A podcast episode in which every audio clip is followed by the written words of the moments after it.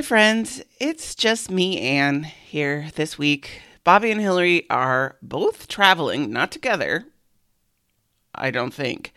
Um, and Meredith had some social engagements. I don't know. She just said a bunch of stuff going on this week. So I'm holding down the fort, and I'm sick. And I said, Guys, I feel so ill. And they said, We don't care if you're having fever and chills and you're coughing so hard that you're kind of concerned you might pee your pants. You're staying there and putting together the show. And so, what could I do? Here I am. I mean, no, actually, I didn't start getting sick until I think after Hillary and Bobby left. So, I'm just playing it for sympathy. I hope you'll all come visit my grave after I'm gone. But anyway, with all this in mind, uh, this is a week for Tishy Classic. And when we started talking about it, you know, we try to do kind of seasonally appropriate things. Given that it's just been Valentine's Day, I immediately thought of uh, one of our early, early shows, I believe this was show number 19 back in February of 2020, before the world fell apart, just a few short weeks when we still didn't realize how fucking awful people could be. But it was Valentine's Day, and so um, it was me, Meredith, Mike, and Christy talking for the first part about kind of bad Valentine's Day gifts and of course Mike telling a story that made him look not so great. Um, and then the second part of the episode, we um, presented our romance novel pitches, and this is a segment that I'm actually, I think, the most proud of producing of of coming up with the idea and producing because um, I think it is so funny the stuff that we came up with, and um, I would say five out of the six of these pitches actually have a chance to get some traction with a publishing house. Like, at least they would pay attention. And I will leave it to you to decide which one of these pitches I think would not um, be considered viable by any publisher. It's not much of a surprise. But um, I think it's a very, very fun show, and it uh, lives warmly in my memory, and I hope you will enjoy listening to it. And with that, um, I'm going to go eat some more um, expired Ricola, and hopefully, we'll see you all next week.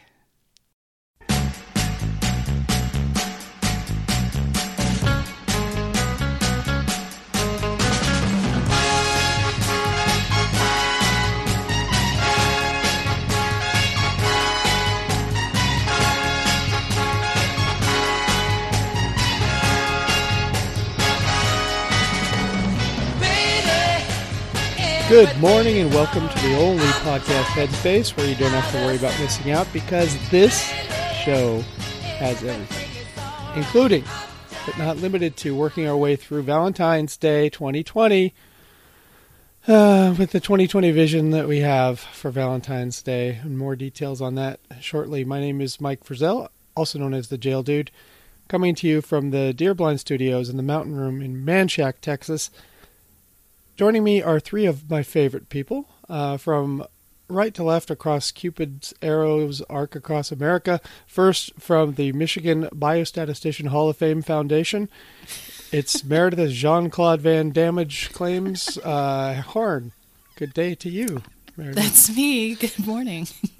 Been wanting to do the Van Damage claims one for a while. I'm not going to lie. I like to it. You. Yeah. yeah.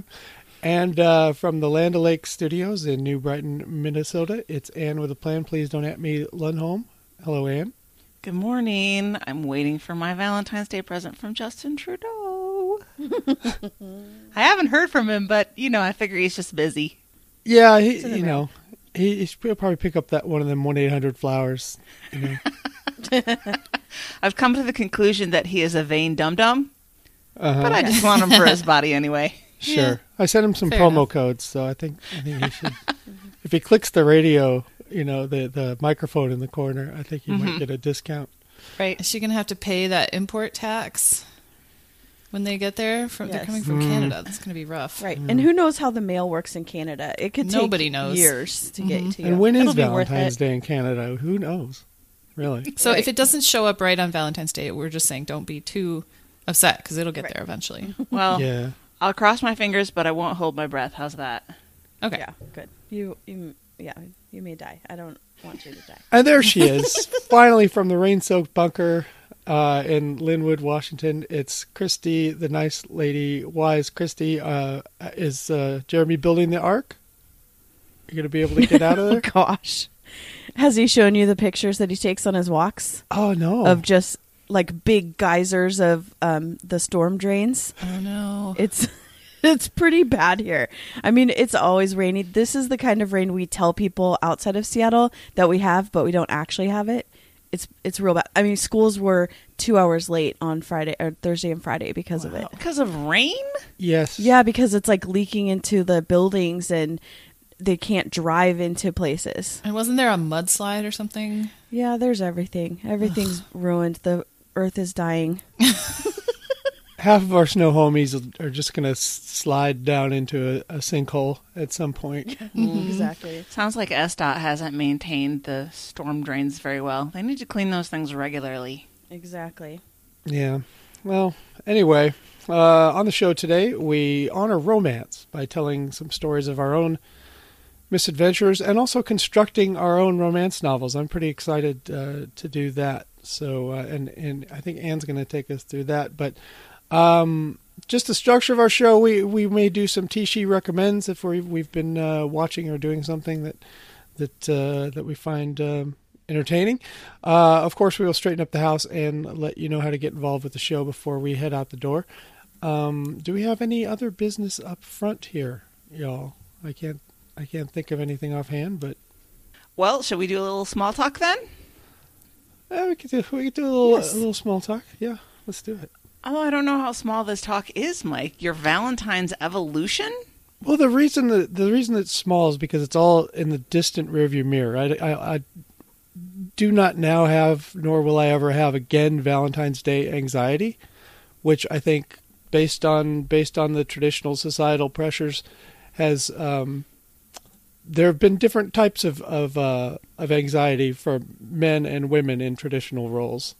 Uh, the the women is does anyone love me? Is anyone going to give me anything? And the men it's it's like, what do I have to do to get through this holiday unscathed? This You know? minefield of emotions. What do I what do I have to do to have a girlfriend on February fifteenth, or, or or a wife? Still, still, you know, without an attorney. But it's never been that big a deal to the to the women that I've dated seriously because I don't date dummies, and I think I've really I sh- I probably stepped in it there. Val- Valentine's Day is not for dummies. Welcome to our Valentine's Day show. Yeah, although we're Dummies. gonna, we're gonna spend an hour dumping on it here. Um, well, when I was a kid, I didn't really understand, you know, I, what it was. My first like serious girlfriend in high school, I didn't really have any money, and and she didn't. She wasn't really very girly, so I didn't have any real troubles there. But then I got to college, and I had uh, a girlfriend who was a lot, I don't know, a lot girlier. You know, she liked girly stuff.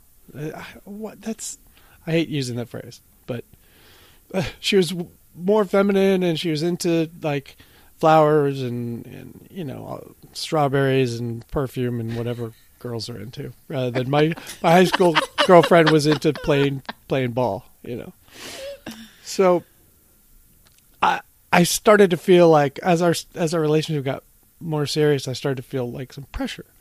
And the, our first Valentine's Day, we'd been together for many many months, and uh, we had been down to the Pike Place Market and, and gone through all these booths, and, and there was this one place where she really liked the rings, and she No. she liked No. her birthstone is was garnet, which is not a serious stone, you know, it's not it's not a thank God, but it is red, you know, it's a deep Mm-hmm. deep dark red.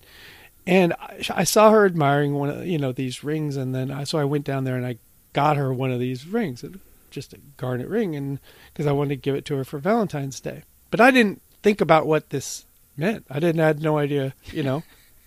Just bought a ring. It was I don't know, it was like 150 bucks or something, which was a lot of money, you know, in the 50s. So How old were you again? I was 19.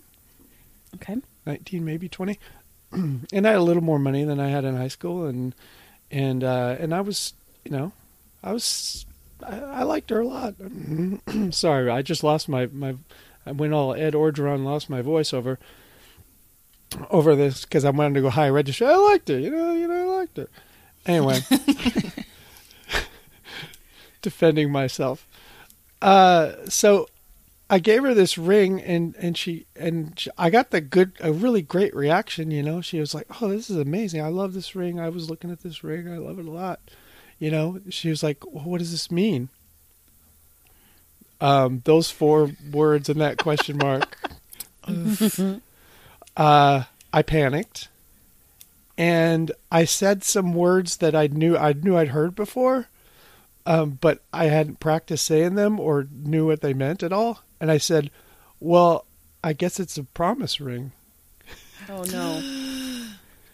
And she said, "What are you promising?" And and there there are four more words in a question mark that I was, uh, what? I hopefully I appeared like very sincere instead of lost in panicked thought.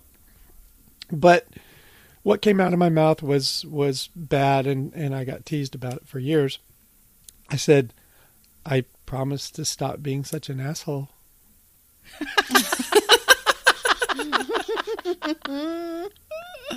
You didn't keep that promise, no, did you? No, I was horrible to her. I was horrible. Aw. Yeah, yeah. I mean, she capped off the relationship by being horrible to me, but I, I really had even more coming than I got. But um, that was my only real, you know, that was the one time that I really tried, and boy, did I learn my lesson. Don't try. You'll only you'll only disappoint in the long run with whatever you do. Don't I mean, I don't know that that's the lesson I would take from it. works for me. That's the lesson I took, and it's been it's been great ever since. Because if somebody dumps you over what you got them for Valentine's Day or didn't get them, then uh, yeah, Yeah, you had other problems, and or, or they were a horrible, horrible person, or you're horrible and deserve to be broken up with. I, I think it gets really tricky, and this is all really gender normative, right? Yeah. The holiday has mm-hmm. evolved It's all into problematic very much a, a straight man honoring, quote unquote, a straight woman. So it's more complicated than that, obviously. But sort of the conventional wisdom is that you have to surprise her, but. I also think that the two of you need to have expectations really set. Like, what do we like? set. What do we do? Mm-hmm. What does this mean? Yeah. And it's hard to hold both of those things at the same time when especially when you're 19 or 20 years old yeah, mm-hmm. mm-hmm. because someone's always way more serious about the relationship than the other person. you Especially at shouldn't both be really uh, serious, and you both shouldn't be really flippant about it. But usually, there's, you know, you're on a way different part of the scale than your partner, and and the chances are you're going to screw something up. Just don't try. i do not endorse this advice Or be with someone that has the same level of love or hate of Yeah. Valentine's. Maybe the, that should be like the first question on the Match.com. Mm-hmm. Uh, what's Should what's your deal with Valentine's Day? I don't give a fuck about it. Okay, proceed with this group of people. I guess people lie about it though because yes. um, I've always hated it, and when Jeremy tells people that, they say, "Oh no, she's lying. It's a Yeah. it's a trap. It's That's a another game. trope, She's playing yeah. this. Yeah, that she's playing this game that she wants to see if you come through. Every I'm like, sitcom has that episode. Every sitcom Yeah. has an episode where, Yeah. oh well, Is that a real thing that people care. do? and so he doesn't do anything, and and then oh he doesn't have a reservation. Oh my god. That's a Right. terrible way to behave as Yes. a the the quote unquote expecting part. Like if somebody was actually playing games like that, it'd be like, well, bye. That's Yeah, right. well i think it's a terribly passive aggressive way Yeah. to go about getting not asking for what you secretly hope for. Right. If you want something, just ask for it. Just say it. Or Yeah. Be honest. Well, that's not so easy for everybody though. That's true. So Emily always emails me the links to the, her birthday gifts and uh, Christmas gifts. See, that's great. Yeah, it's I fantastic. expect this. Three clicks later, I'm all set. that's why we started where we stopped giving gifts at Christmas time. We were like, why are we doing this? Just satisfy this obligation. We love each other, but how does getting this book from Amazon that you've directed me to get prove anything other than that you can follow directions? right. Or just exchange different gift cards. So I put 50 on this one, you put mm-hmm. 50 on that one, and then we just hand it back to each other. Like, why? And then don't tell me you, we can't go to Buffalo Wild Wings because I know I gave you fifty dollars. right. yeah. Here would be my test. I would tell him what I want for Valentine's Day are M&Ms. And if he gets me peanut M&Ms, we're Then you through. know. Yes. And if he gets me peanut butter M&Ms, then I know that he loves me. well, because then he knows what you're like. exactly. Yeah. Yeah, he's taking the time. Well, and M and M's are not a huge like you don't have to rent a hot air balloon and get a oh Sky well, we're, we're gonna have the, we're gonna eat the M&Ms in the hot air balloon. Oh, okay, okay. Oh. And it has high expectations. If someone tries to take me up in a hot air balloon, they don't know me. right. Right. Yes, I think that's the the larger issue of that is if she expects a diamond ring and you don't come through, you're with the wrong person. And mm-hmm. if Yeah. she doesn't give a crap about a diamond ring and you or a garnet ring, as the case may be, Yeah, and that's what you come up with, you also have have failed in the communication somewhere. Mm-hmm. Yeah. And if and if she rents a hot air balloon in a tri county area where there are any power lines, then we we haven't been communicating right. at all. And she decides not to get in. to Yeah, the yeah. At the last you. second, she's like, "Oh, you know Something's what? going I, on. I'm wearing my heels. I don't know." Yeah, I can't. So if she says no, I'm not going to do it, but you go, you go. Yeah. Do you go in the hot air balloon then by yourself? No, especially if she knows the guy who runs the. You know, Uh oh. yeah. And And and you recently handsome. changed her to be the um, person that gets the money on your life insurance. Yeah, the, the life insurance beneficiary. Watched a lot of true crime. I know oh, how oh, this yeah. works. When they when they take up rock climbing, when the marriage isn't going well, and I'm like, hey, guess what? I got us They a rock on hikes. climbing. Yeah, Let's go kayaking, honey. yeah, exactly, exactly. Let's go somewhere remote. That's why I'm lightly insured and my sister is my beneficiary. she has little Yes. incentive to kill me. or does she? Uh, it's not very much money. Okay. dun dun dun. Well, let's come back to Valentine's Day in a moment. Uh, we have a couple of other items of business to take care of regarding the mailbag. We got some mail based on last week's show and um, other things. Uh, I want to start with a great email from our pal Ted, who we hadn't heard from for a little while. Ted says, Folks, my podcatcher battery went bye bye a few months ago, so I am way behind on my podcastery. A new battery means a whole batch of T-She to choose from. I picked out the Thanksgiving episode to start with and really enjoyed it. It was wonderful to hear Fletch again. Isn't it? Isn't it? Mm-hmm. We also have a butter dome, a mini cloche, that gets pulled out on Thanksgiving for that sweet room temperature butter. That Yes. is a man after your own heart, Mike. Mm-hmm. Yeah. Yes. If, if I if I if I played professional sports, I'd want to make sure we played in the butter dome. Ooh. Mm. I'd play in a butter dome. Or Any sport. if you, if you were in a band, would that be on your rider that there must be room temperature butter in your dressing room? if there are any carbs in that Mhm. dressing room, um, we're gonna need some room temperature butter just in case. Yeah. And what would happen if the butter was cold? Uh, well, I would. Someone gets fired. Yeah, d- d- wasn't there some the some room. trick that You I put mean, it under your butt. the roadies and the toadies would take care of it before I even saw it. First of all, because they know I'm not even going to go on. Right. Wait, what kind of performance are you doing? Never you mind what kind of performance I'm going to do. It's Got a lot well, to do because with you put you put cheese in your in your um, armpits, so maybe butt in your butter, butter in your butt. Butter butt. Yeah, Mm, to warm it up. Mm-hmm. It sounds just great. the whole cube. The the problem is sometimes like the problem with you know, employing your butt for such purpose is um like sometimes I'll forget that I have the piece of cheese underneath, Mm-hmm. you know, hmm and it just I, it gets overcooked, gets overdone. You don't want that happening with a pat of butter. You, you, True. That thing needs to come out of the butt microwave quickly. Things could get greasy. Yeah. Yeah. It's gotta- But gotta- is that gotta such a bad thing? Uh, we don't know. Oh, right. Meredith's had Meredith is putting us back on track. Had enough. let's let's get back to Ted. Oh yes, it was a lovely email, Ted. Thank Yeah. you. Yes. He says, when faced with a mountain, four months of podcastery, what do you do? What are your real favorites of the hundred podcasts that you subscribe to? As it turns out, the favorites are Tishi, Wait Wait, Planet Money, LeVar Burton Reads, SGU, Geologic Podcast, Dear Hank and John, Anthropocene Reviewed. Really good. Check out the Auld Lang Syne episode. And the Jeremy adjacent podcasting specials, since I grew up watching Apollo launches on all of the channels at the same time, got a degree in aerospace engineering, and worked on the shuttle for a bit, pre Challenger. Are we there yet? MECO, Orbital Mechanics, the space above us. Have a great February and enjoy the extra day.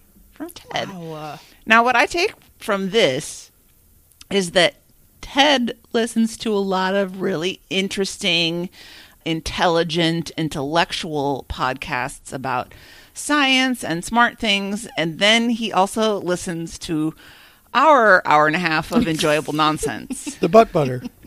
About butt butter. Um, yeah. and I like that he listed us first, so we must be number one. High of course. Of Yeah. course. And I feel close to you, Ted, because my dad didn't work on the shuttle, but he worked on the Saturn V rocket for Boeing. So he uh, worked on the space vehicles before you, which is very cool. That's awesome. hmm My dad also worked for Boeing and rode a shuttle uh, to to work in the morning to to do some accounting. Same, same thing. Wow. Wasn't he an accountant? Yeah, he was an auditor actually. Even more exciting. Uh, he he looks at other people's accounting. Yep. Hey, some nice accounting there. Yeah, you guys, did you guys see this accounting over here? Nice.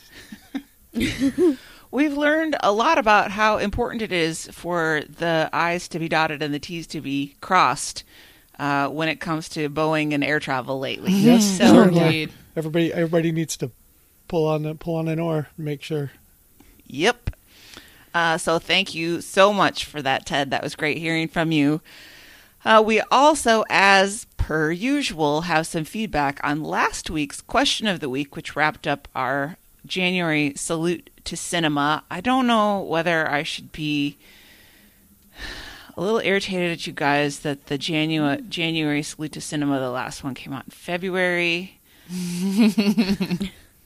but okay, I wasn't on that show, so I don't get to make the It's choices. because the Oscars haven't happened Yeah, it's yet. Oscars this weekend. That's true. Are you excited? Are you going to watch them? Oh, of course. I've seen almost all the movies. Of course. You have a stake in it. I do. I don't get to vote though yet. Maybe, maybe next year. You're not a member of the Academy? No. Have I told you about the weird lady that I worked with? Um, during, or she said during, we have these like, not now, it was at my last job, but she got up and introduced herself to like the whole company and she said, I am a huge Oscars fan. I'm like, yeah, yeah, okay, me too. Um, and she said, and I dress up. So she like goes on and it makes it seem like she's actually doing it. Like red carpet. She talks about how she walks down the red carpet and um it turns out she just does that at her own house alone. Oh. Because we thought, oh, maybe she's a voting member because she was like, and then I vote and I um, make sure I see all the movie. Like it was just the weirdest thing. I was like, wait, wait, she just does this at her house? Her She, like, cats her Oscar cats play her off. yeah, she Oscar cosplays. That's the best. Yikes. way to say it. Beat it, mom. Stop it with the sad gowns. Well- Stop it. Yeah. So I don't do that. Well, I mean, that's encouraging. Yeah. And I also watch it on delay, so I can fast forward through all the dumb stuff. Oh, yeah. There's a lot Just of um, commercials 90% of it. for the Oscars too, right? A lot of commercials and a lot of like um, Hollywood being high on their own supply Mhm. that I have to like fast forward Oh through. yeah. hmm There's a lot of stuff that's embarrassing for them if they Yes. if they knew what was good for them. Yeah. Well, so what you guys talked about last week was a movie that you would like to amplify. It did not necessarily have to be an Oscar contender or winner or anything, just a movie that you really loved that you thought was worth sharing with a wider audience. And we got some um, some boosting from our Facebook page where people similarly had some movies that they loved and wanted to make sure that other people knew about. So Kate says, I was just wondering if we were talking just past or this year included Parasite. Everyone should see Parasite. I loved it so much. Anybody seen Parasite? I Christy? have not. No, I'm renting it. Is it scary? That's the one- I can't watch yeah, scary. that's the Yeah, that's why I'm I'm doing it at home. I don't think it's scary, but it's um thriller. So suspenseful, but not Suspenseful, gory? right? More like Get Out. I can is deal what with I've that. yeah, but I didn't watch it Get Out. Okay, then don't watch it. I think what she means is not. It's not like jump scary. It's not like yeah, and it's Gotcha, not like scary. dumb, gory. Yeah, Am I going to have nightmares afterwards? you could. Uh, how about I watch it first and let you know? Okay, thank you. I'm gonna watch it at home because I need to watch it with Jeremy, and he can't handle movie theaters. right. So um, we're gonna rent it here. Uh, another one that I think may fall into the scary category Yes. from Bruce Midsummer. This was Florence Pugh's breakout year and the best performance she gave this year out of three great ones. The movie is beautiful, funny, horrifying, sad, mind bending, and so much more. Ari Aster is the director to watch. Now, Bruce likes horror movies. Yes. So I can't trust any of his recommendations. No, and just the commercials freak me out. All right. Well, if glad you- liked it. if you're not a weenie, Kate and Bruce have recommendations for you. Uh, Scott says, Flying my geek flag, The Adventures of Buckaroo Banzai Across the Eighth Dimension was both wonderful and awful at the same time. I saw the trailer at Balticon back in college and remember fondly how the room lost its collective mind. I've heard a lot about that movie, but I've never seen it. So, is it better if you're high? I wonder. it sounds like a movie you Most should see are. Yeah, maybe. Uh, Burton says Raising Arizona, one of the funniest movies of our time, and I got an A plus on a term paper discussing the symbology of Freud's structural model of the psyche, id, ego, superego in this film. Well, Wow. well, well. Burton. Here, I thought it was just a dumb comedy about some baby kidnappers. Uh, Kathleen, Hillary's mom, says comedies never win, but I love, love Waiting for Guffman and Best in Show. Yes. Yes. She's right. Yes. I get anxious watching Best in Show because Parker Posey and uh, Michael Hitchcock's characters, you know, the parents of the Weimaraner, Yeah. and they're so awful to one another that I'm just like, ah, ah, ah. I want to do a dog is fun. rescue during that movie. I'm like, Right. Yeah. I don't even like Weimaraners, but come on, bud, let's get out of here. Where's Busy Bee? Where's Busy Bee? Like, no, stop, please. I'll be good. uh, Daniel had a lot of thoughts on this. He says, I'm going to boost three titles Rabbit Proof Fence from 2002, a trio of girls suffering under Australia's policy for half white slash Aboriginal children to make a break for it across the outback. An incredibly moving that. film that deserves a bigger audience. Kenneth It's Branagh has a role as a government official. Peter Gabriel scored it. It made me cry. I mean, is Peter Gabriel a selling point? I don't remember the score, but I remember the movie being really wonderful. Yes. Okay. Uh, then he says, truly, madly, deeply from 1999. Juliet Stevenson grieves for Alan Rickman so hard he comes back as a ghost to be with her. A wonderful story of love, memory, and life. Funny, quirky, and just terrific all the way around. Anthony Minghella directed. Um, can we do that in real life? Can we grieve Alan Rickman so hard he comes back as a ghost? Yes, because please. I would like that. I miss Me him. too. Too. Shoot He's the so glass. Uh, and uh, Daniel says Indiscreet from 1958. Cary Grant and Ingrid Bergman have an affair. There's a delightful little twist in it. It's a featherlight rom com, but the leads are so charming, and it makes me laugh every time. Ingrid Bergman, she's one hot tomato as far as I'm Yeah. concerned. I like I like Ingrid Bergman. Camera loves her. Yep. As do many men. Uh, and then Daniel thought of more. He had to come back with another post. He says, Oh, and The Emperor's New Groove, incredibly underrated. 100% agree. I own it on DVD. It's hilarious. Disney cartoon movie that's not a musical. David Spade's best work.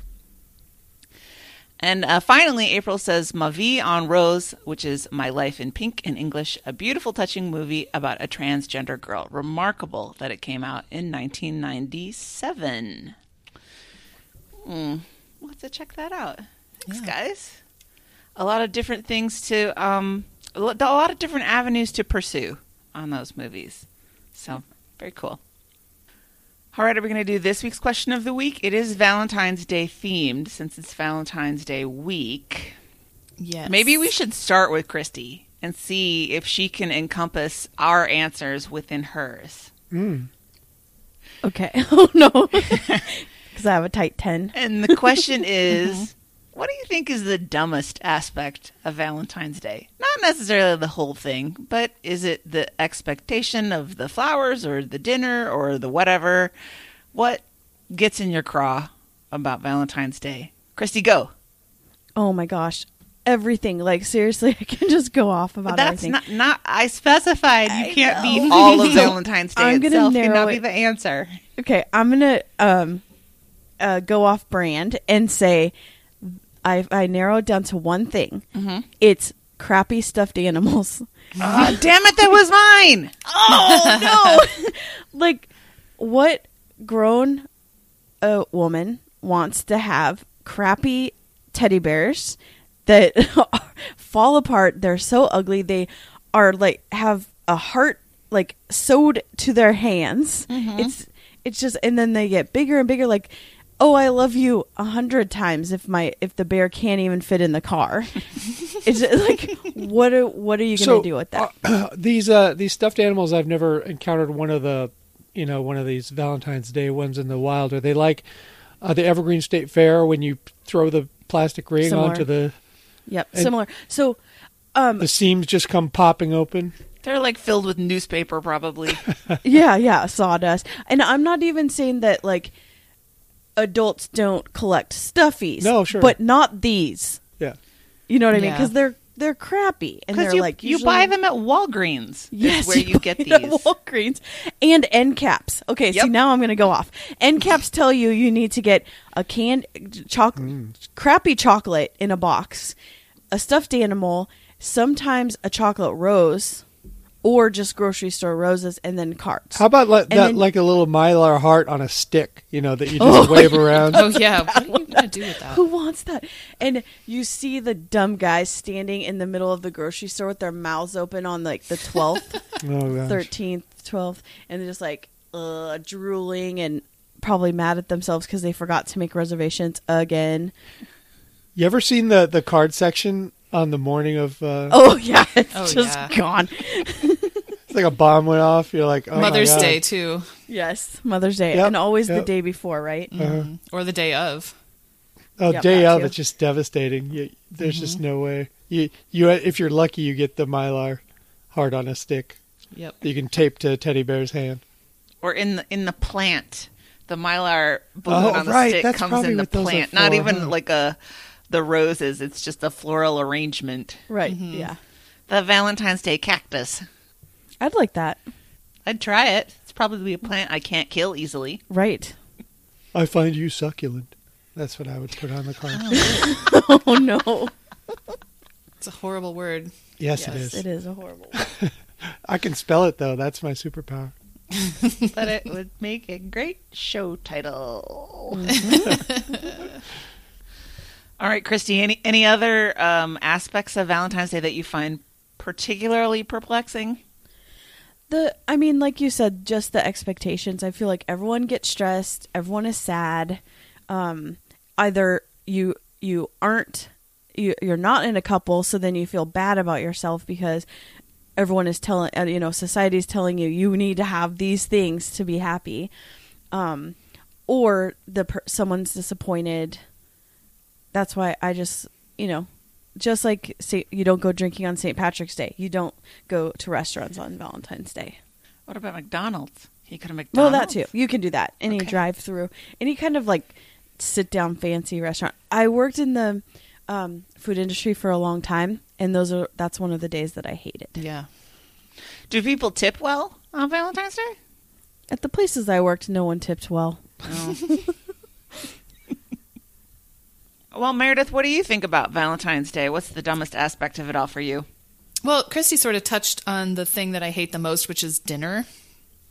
Going out to restaurants on Valentine's Day and the expectation that like we went to this we went to this place a couple weeks ago um and it ended up being fancier than we were planning on um and it had like a poster on an easel by the door advertising their fancy Valentine's Day. Like, you know, it's a preset menu. It costs $80 a person. Mm-hmm. And then you also have to get wine or whatever. Like it's it's such an expensive, ridiculous thing and working in restaurants and being in a restaurant on Valentine's Day I think is the worst.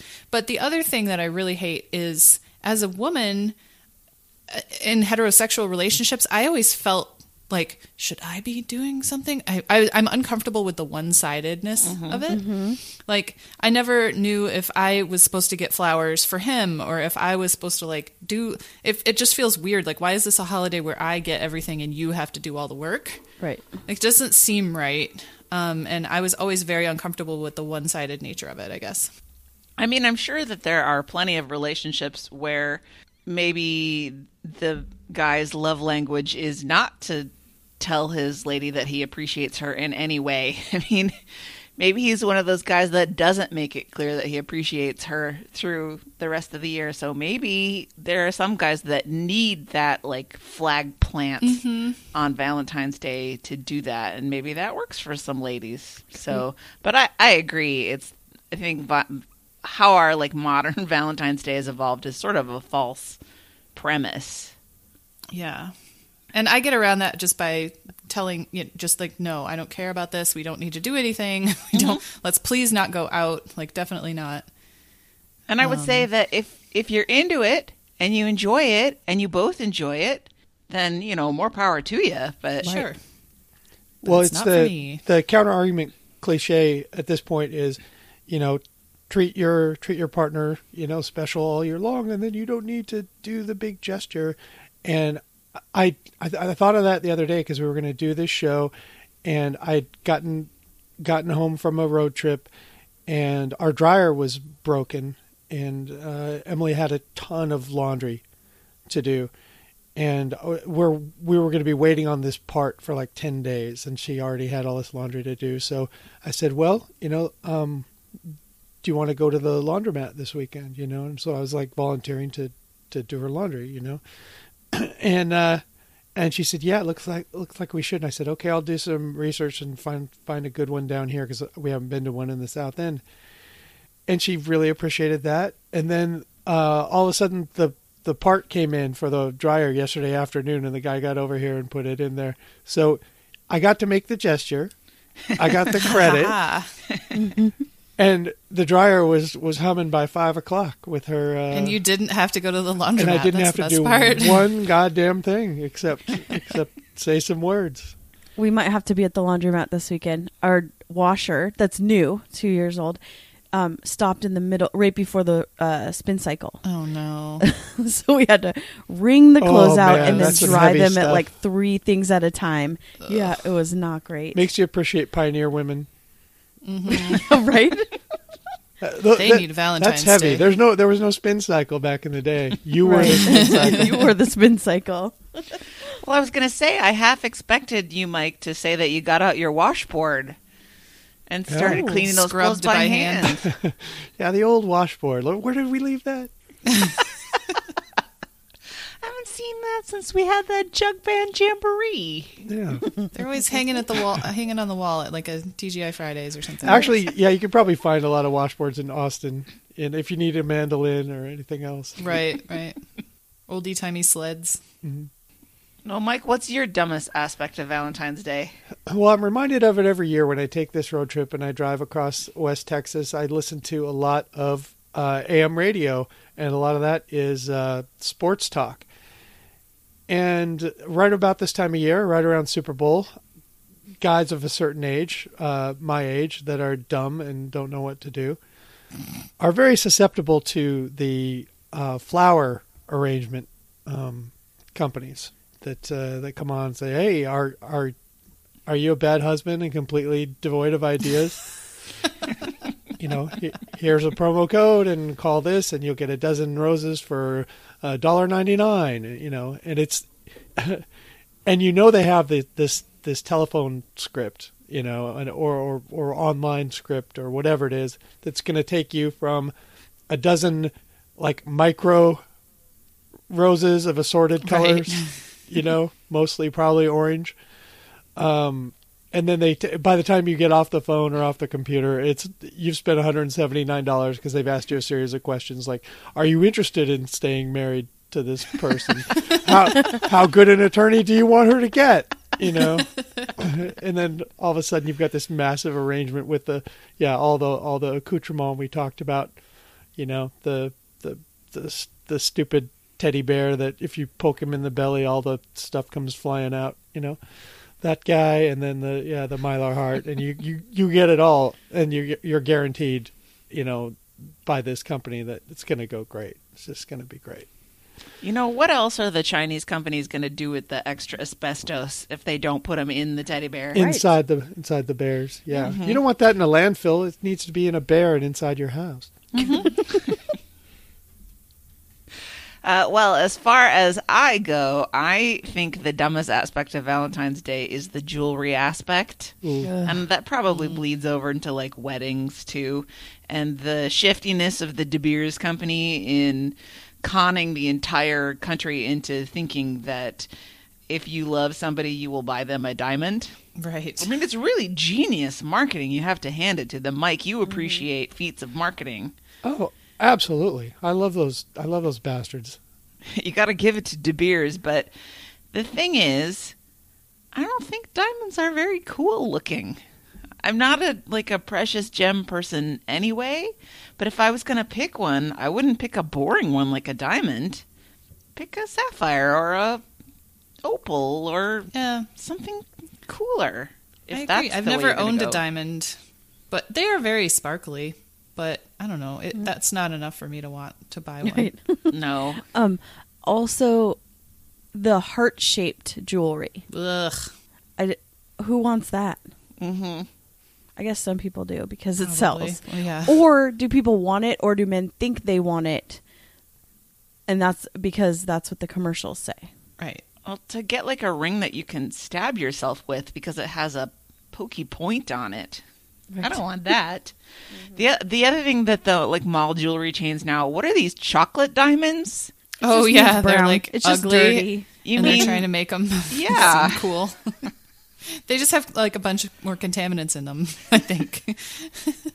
ooh the chocolate diamonds? That must be special. i feel like i feel like if, when they put them out on the counter yeah if you tried to eat it and just you could there's a lawsuit waiting to happen say do you have any chocolate diamonds let me can i get a taster spoon of those Now, if you mounted my ring with an M and m we're talking. Oh, that's something else. that would how long would that last you know I don't know. You'd have to shellac it, probably. You could just replace it. He'd have to just keep buying you M and M's to put new M and m in there every day. That's true. There would be Every like five a little minutes. prong that you could Yeah. mount Pez the M&M on. dispenser of m&ms Yeah. On your- yeah i get it All right, so if you love Valentine's Day, then go for it. And if you don't love Valentine's Day, then don't go for it. But please, let's both of you be on the same page about it. Well, everybody will post this on the Facebook page. Let us know what you think the dumbest aspect of Valentine's Day is. Or, I don't know, turn it around on its head and tell us what you think an awesome aspect of Valentine's Day is. I am um, open to having my world expanded on this. Tell us about something super cool that your person did for Valentine's Day that made you realize that you are with the right person. You know what's cool about Valentine's Day is the discounted candy on February 15th. Oh my Yes. god, yes. because it's the the I always say the holidays I hate the most have the best candy, which is Yeah. Easter and Valentine's Yeah. Day. Yeah, there's going to be like a lot of Reese's peanut butter mm-hmm. filled mm-hmm. hearts on They the taste better when they're in a shape. and mm-hmm. conversation hearts. Yum. Like a Oh, wafer yeah. substitute. Yep. Did you stock up on the conversation hearts? Did you find the I right ones? because I, I haven't found the right ones this year. Mm. I'm so mad. Although last year I found them at 7-Eleven in a 7-Eleven branded little bag where you get like five for a dollar. Um, and I did buy 20. Um, so I'm going to look there again. All right, well, let us know how that turns out. We may have a chalkboard that Yes. we need chalk for. You know, I did notice that it's gone from uh, from Reese's tree season to Reese's uh, egg season over here. Yeah. Yep. Yeah. I, Definitely. I think Springtime. it went to heart season, but now now we're in early egg season, right? Because I see Mm-hmm. like fish sandwiches being being advertised everywhere for the for the Oh, for religious types. Yeah, Yeah. it should be. oh, the Lent, too, Cadbury's right? eggs are on the shelf. Oh. Dangerous. Yeah. Well, let's hit the topic for today, the main topic. I had this dumb idea that just popped into my brain a couple of weeks ago, and so I approached the group with it, and there was some positive reaction. So we're going to try today, in honor of Valentine's Day and all things love, to write the great American romance novel. I mean, we probably won't actually write the whole thing, but we can come up with a good uh, outline for it, I think, in this time. Um, anybody who's read their share of romance novels, which I have, which Christy, you've read a few, right? Mm-hmm. I know Hillary is a big fan of the romance novels. Meredith, you not so much. Nope. I don't think I've ever read one. so this will be interesting. So Mike's read more romance novels than you have. Yes, I've read uh, one legit. Actually, I've read two romance novels. Uh, one of which I reviewed on TBTL, and Right. the other was just a little too racy to review on TBTL. But Oh, was that the Was one it that one you Hillary suggested? I, it was uh, both suggested by by Jen. right? Because you ab- you guys abandoned the first one because you were too embarrassed It was too to thrusty. talk about with each other. Yeah. I mean, I was fine with it. I, I, but she didn't think it was a good representation of the type of romance novels that um, that she normally, you know, it was a little hot. Mm. The the the lady worked at Ula Latte, you know, like right. so. There's a fine line between romance and novels and lady porn. and the Yeah. and the cop would come by every day to Ula of Latte, course. so you know Oh, where yeah. it's going, right? that sounds like something that would be written in the Belinda Blinks series. Yes. uh It was it was halfway to Belinda blinking for Yeah. sure. Hillary suggested this book to me, and I got it on audiobook, and I was like legit embarrassed to be at work listening to it because I'm like, people know, people know. It was very horny. Like, Yeah, so something like Emily will be asleep or something, and and and I'll be hearing this thing going, like, oh oh my, mm. yeah. well, hope the sleep timer's on, or or we're gonna have some sexy dreams here. Goodness. so I came up with a few prompts to help us get going. A few questions about things that you generally see in a romance novel. Uh, we'll have to, of course, decide on the the setting and the theme and characteristics and what kind of problems they face. And everybody has come with uh, like notes or suggestions, and I figured we could just work through them and see what we end up with. Uh, I know Hillary uh, has filled out her sheet, even though she's not on the show today. I So- didn't know that. Did she yes, really do that? She said she did. Can we I look at it? yet. Because we're not yeah. looking at each other's, but can we look at hers? Yeah, let's look at Hillary's. Okay. Anna's ma- made tabs for everyone, which we're not allowed to look at each other's. And she's forbidden us, yeah. For I didn't want uh, you to be polluted by other people's. Well, I didn't want to click on Hillary's and then you see my my icon pop up above it, and then all of a sudden we don't talk for a year. Um, okay, so do we want to go person by person or do we want to go element by element? I kind of think that we should go piece by piece and Yeah. sort of Sounds figure good. out where we're coming with them. So the first section that I came up with is setting the scene. We have to start by knowing what genre this is in. You know, I think I've made it my goal. I think we should use the word genre in every episode. Yes. if there's a drinking game at home, It shall be our new Just try to fit milieu. it in. Um, so uh, some like popular romance settings are um, historical, including for some reason the Scottish Highlands of like the 17th well, it's and the 18th accent century. in the yes, and the kilts. yes, men wearing skirts apparently are, and they're like brawny and manly.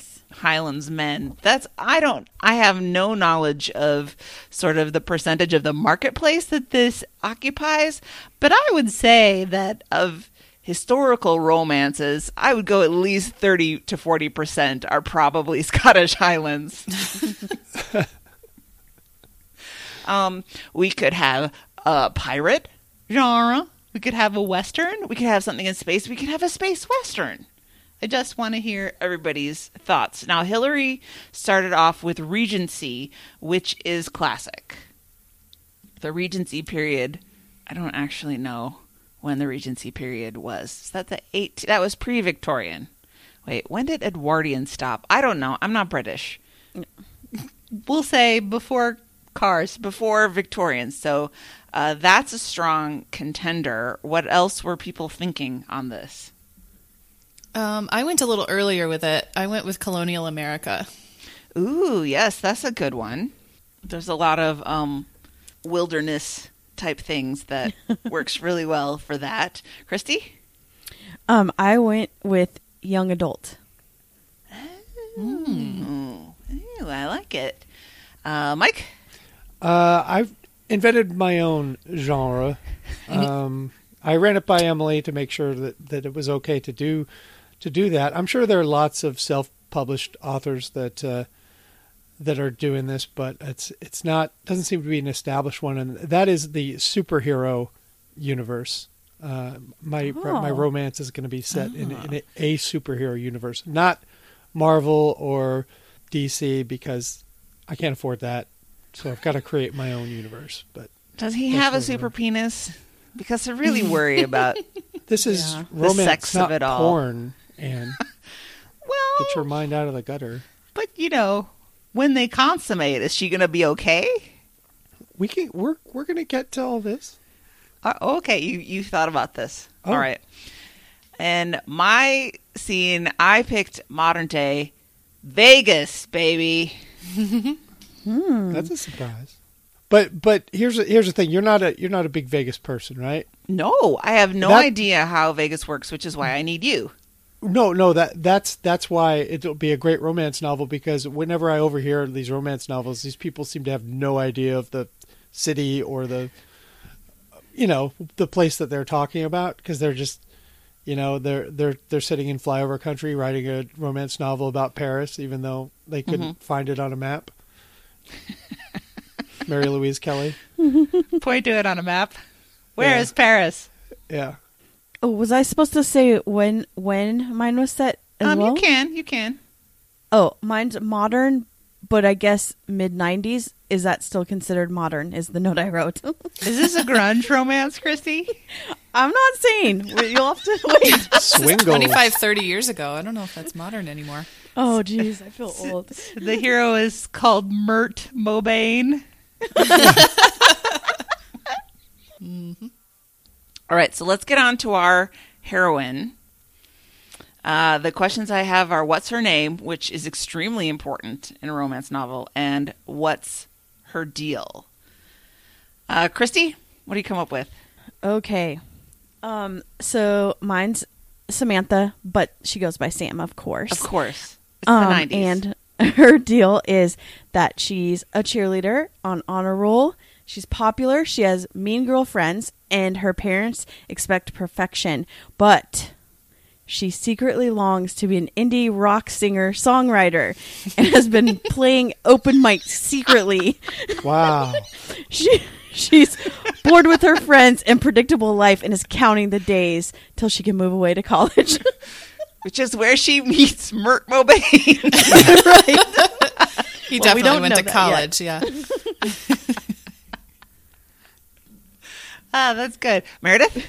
Well, so I didn't mention that mine is set in the in the uh, Salem witch trials time. This is, Oh, that's so good. so romantic. yeah, this is 1692. Oh, I'm I've got witches on the brain.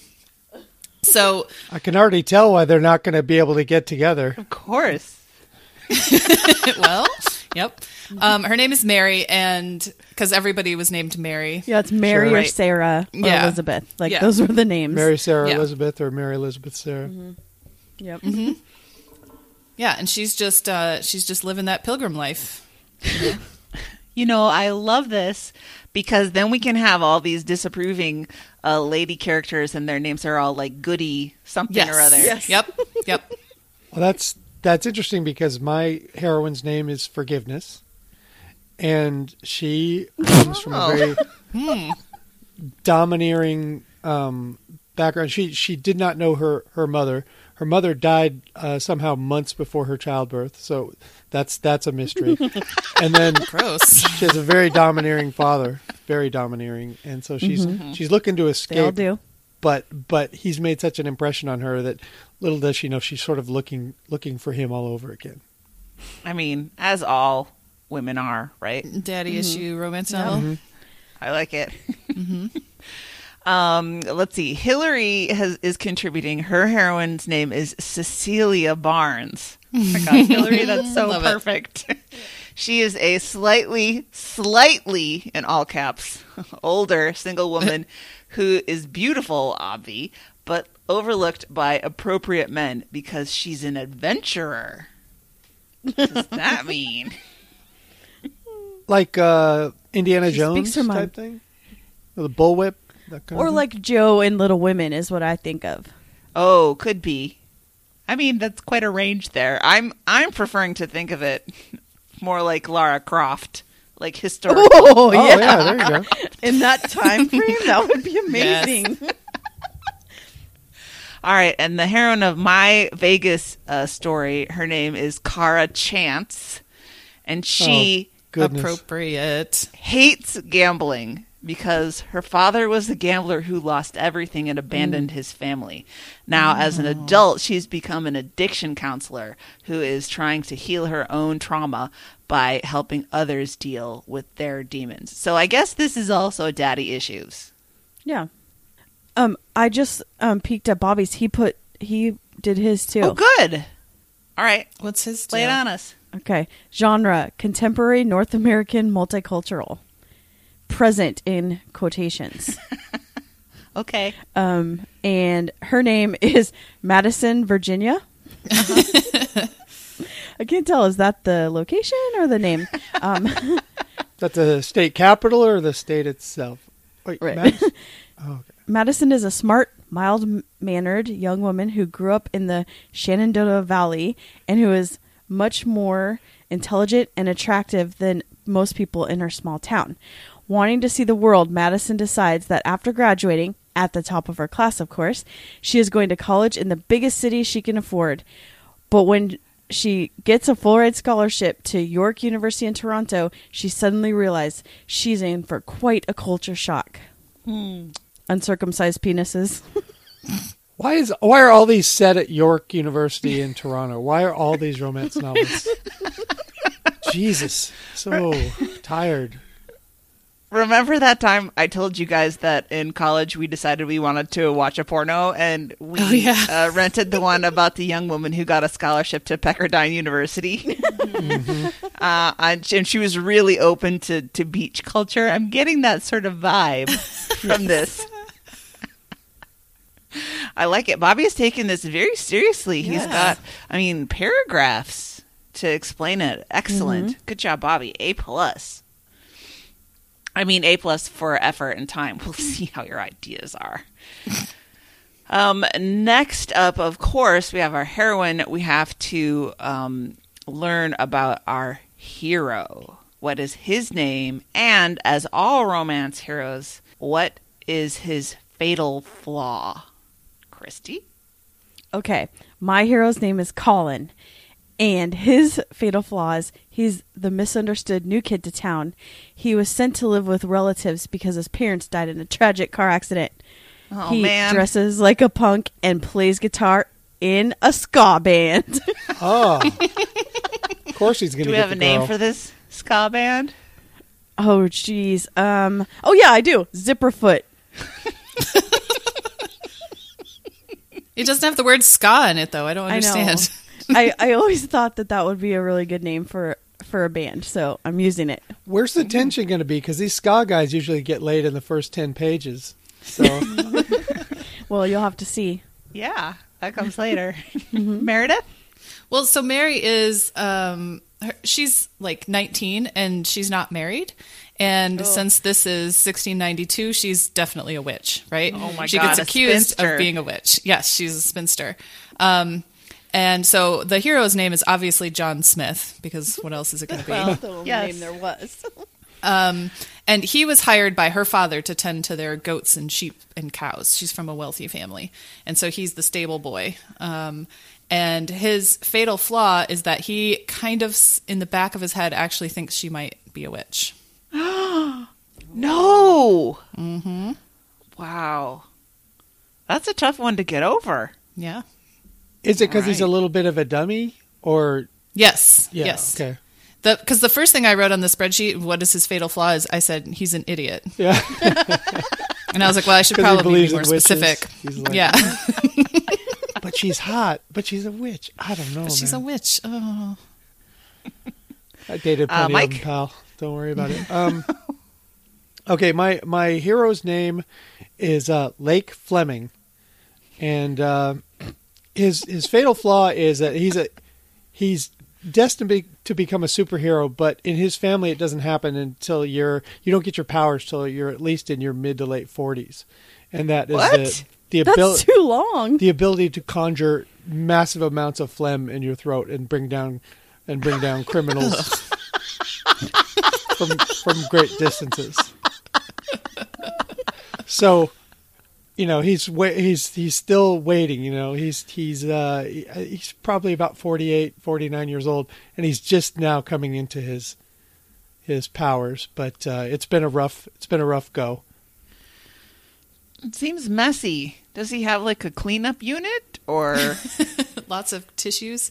Yeah, this is. I mean, I'm self-published, so Can some Benadryl help with this? You need some Sudafed or something.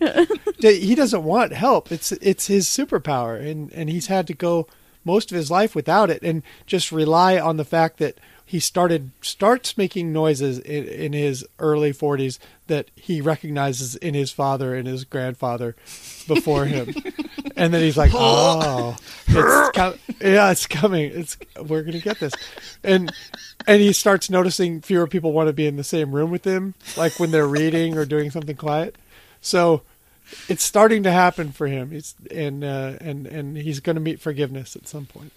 So Our- this is a our gradual onset of powers. It's not Yeah. like a all of a sudden thing. No, no, no, and it, it grows. You re- really reach an apex about three or four years before your death. Um, Sure. Sure. yeah, It's when people like leave the room when you start to eat. soup. yeah, yeah, yeah, yeah, yeah. When most of your friends and family start disappearing from your life or calling to you from other rooms. Hey, do you need anything, Grandpa? Ah!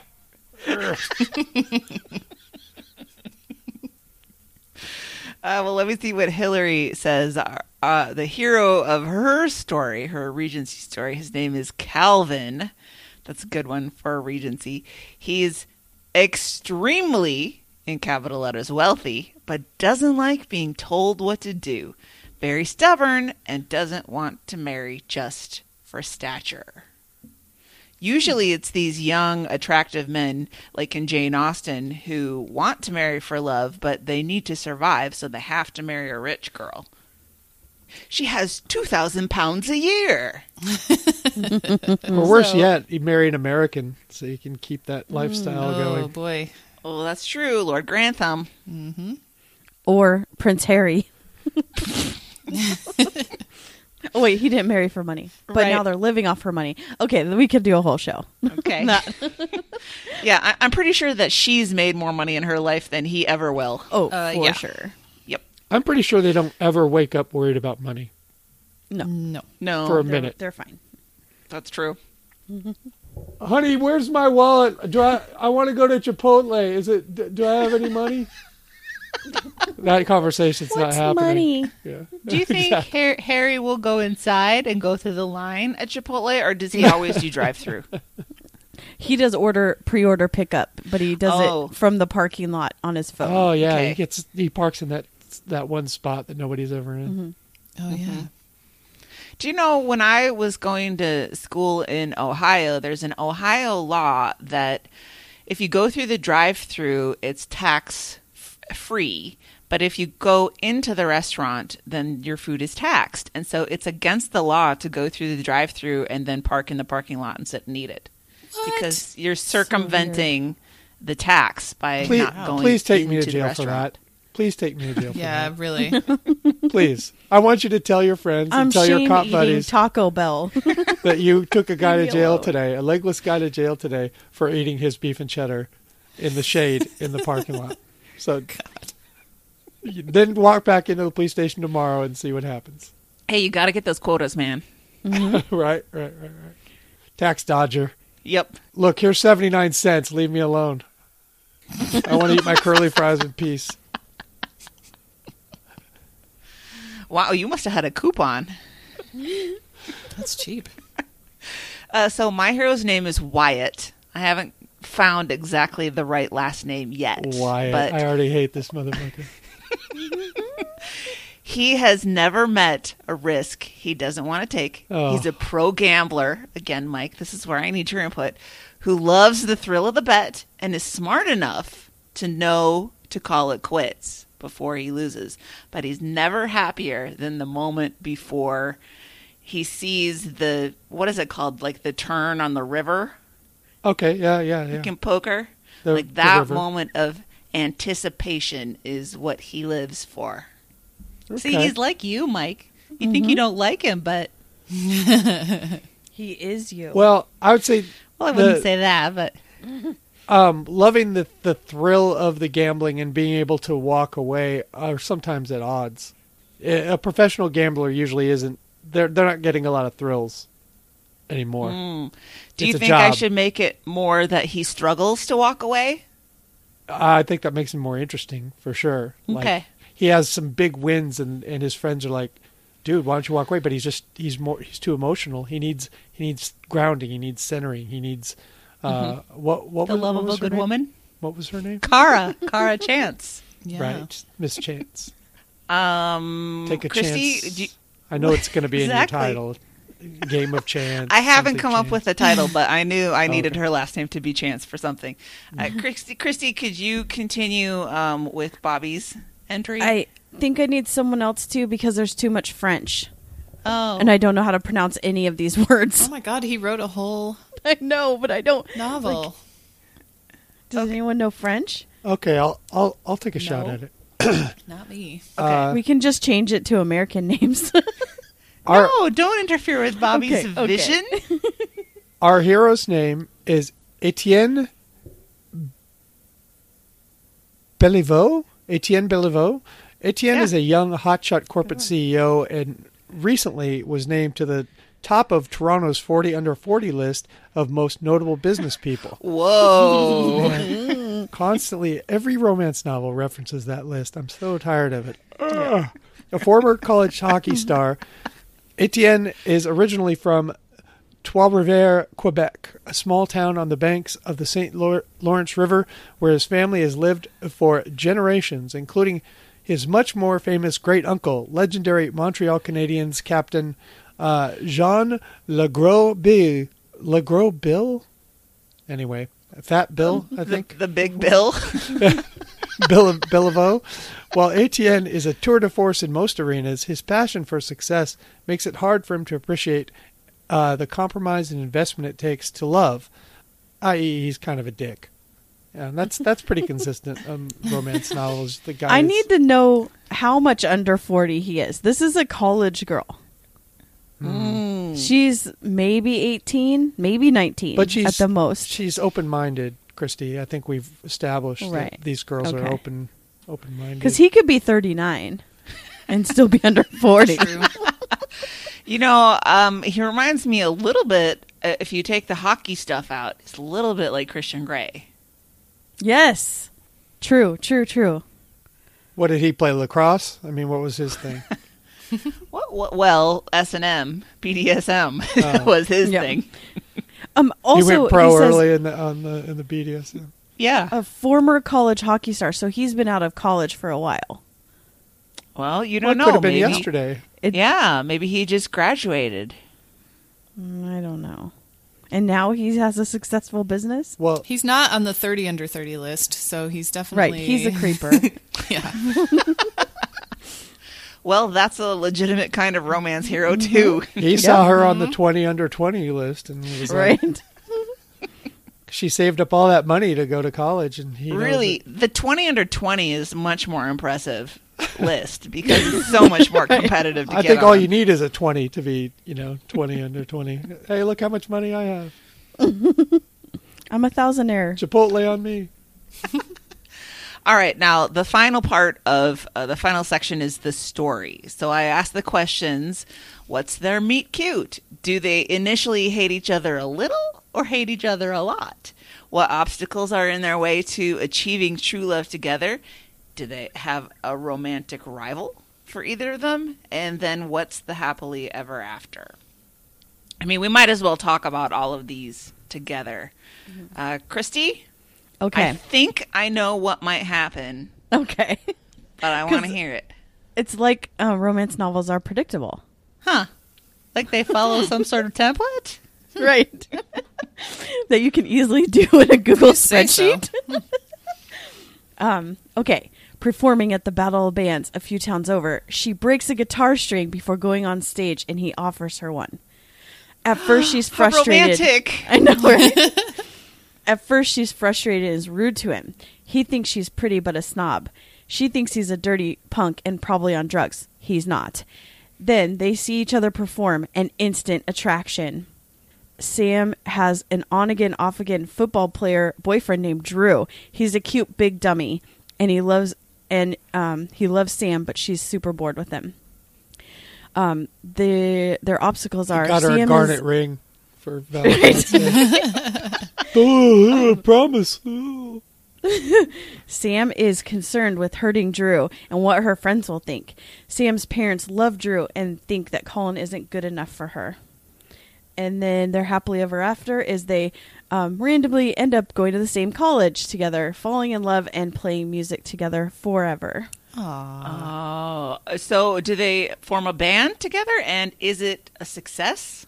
Yes, it is. It's um, they're Matt and Kim, Oh. but Colin and Sam. perfect. Yeah. Uh, Meredith, what what's happening to your witch? Well, John is the the farmhand, um, and so they meet when she was hurrying out of the barn, not paying attention to her surroundings, and they bump right into each other, and she spills the pail of milk all over both of them. What? How many Such a cows witch worth thing is to this? So I don't know, five cows. Five cows. Yep. And then he tries to be a gentleman and like pick up the milk, but you can't do that with milk. It's not like when you drop books. He tried though. He tried, and that's what's important. And I think that was love at first sight. They're teenagers, mm-hmm. right? Um, and they don't have time for this because she's her eggs are drying up at this point. True. Right. Mm. They'll um, probably die in their forties anyway. Yeah, yeah, yeah. Well, and so um, the obstacle is the accusation of witchcraft. She's not. Um, nobody's going to do her their wedding, right? It was the minister who accused her of being a witch to the, to begin with, so he's not going to perform the ceremony that they want to get married. Um, Reverend Smith. I called him Minister Jamestown. Uh-huh. I like that. Um, and then, so of course, since she's been accused, she has to have a trial, and the the town uh, they decide to throw her in the lake. And if she floats, she's a witch, and if she sinks, she's innocent. So she's tossed in the lake, and since girls are not taught to swim, she sinks like a rock and is declared innocent. And everybody just assumes that she's dead. John has a sudden realization that she's not a witch, so he dives in, saves her, and carries her off into the sunset. Is she dead? I mean, like, does she? He knows. No, CPR? she's not actually dead. Oh. He revives her. I thought for a minute that this was going to be a tragic romance novel. And I was like, whoa, Meredith's putting a twist on this. I mean, yeah. they're probably eventually killed by Native Americans, right? So True. uh, Mike, what do you think? Okay, What's what's what lake? Fle- Lake what Fleming. What's the name? Uh, Fleming. That's right. He's uh, Phlegm. Oh, okay. he's in his Got mid it. late forties, and he's he's he's a. It's Valentine's Day, and and he's alone in the in the back of a of a, of a theater watching some some romance movie. He's never had much luck in love, and uh, forgiveness got to the movie late, and she had to take like a single seat up front. She doesn't have anyone either. She's God, you know I hate that seat. she she er, she's early entry to York University in in Toronto, so she's about sixteen. Um, Hey, I told you guys not to look at each other's tabs. Bobby clearly looked at your outline, yeah, Mike. I know he stole it. I'm I'm pissed, but anyway, we can change some of the details. But uh, they're in a theater. Um, she hears him coughing in the in the in the back of the theater. She hears, she, and and she's like, "Oh my gosh, you know, is this guy okay?" And because he's not doing his normal his normal phlegm cough, he's he's in trouble. He's he, you know how when you you're eating popcorn at the theater and you get that like the the piece of of uh, outside of a corn like spot welded to the back of your throat, and you you have this tremendous cough that doesn't do anything while you're trying to get get rid of it.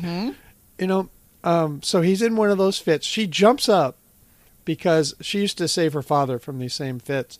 She jumps up and uh, and gives him the Heimlich, and as soon as uh, as Oh she, no. as, yes.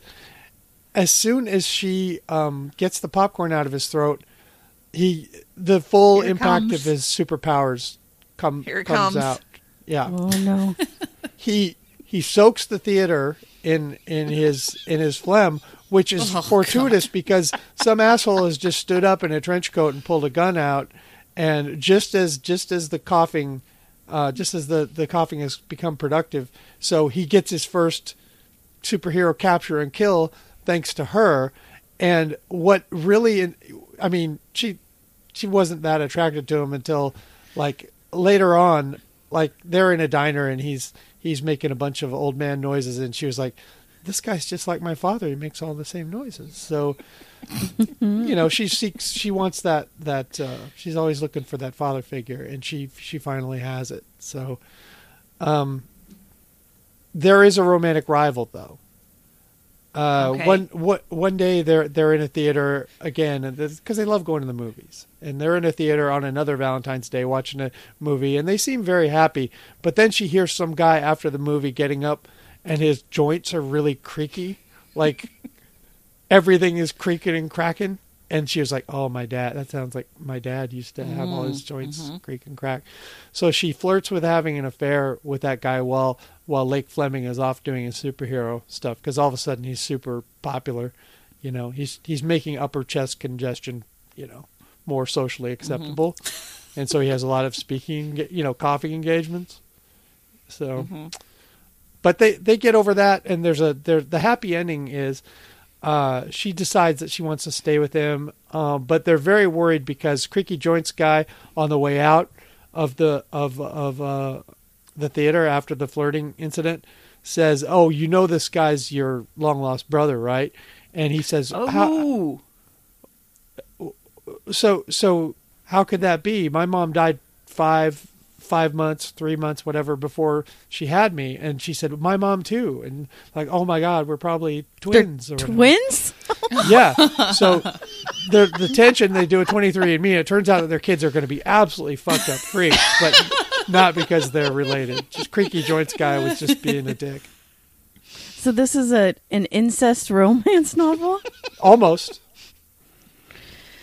Yikes. I mean, it's a niche. No, I mean they're not related. It turns No, out they're not they- related, but Right. there's a scare. That's that's what you know.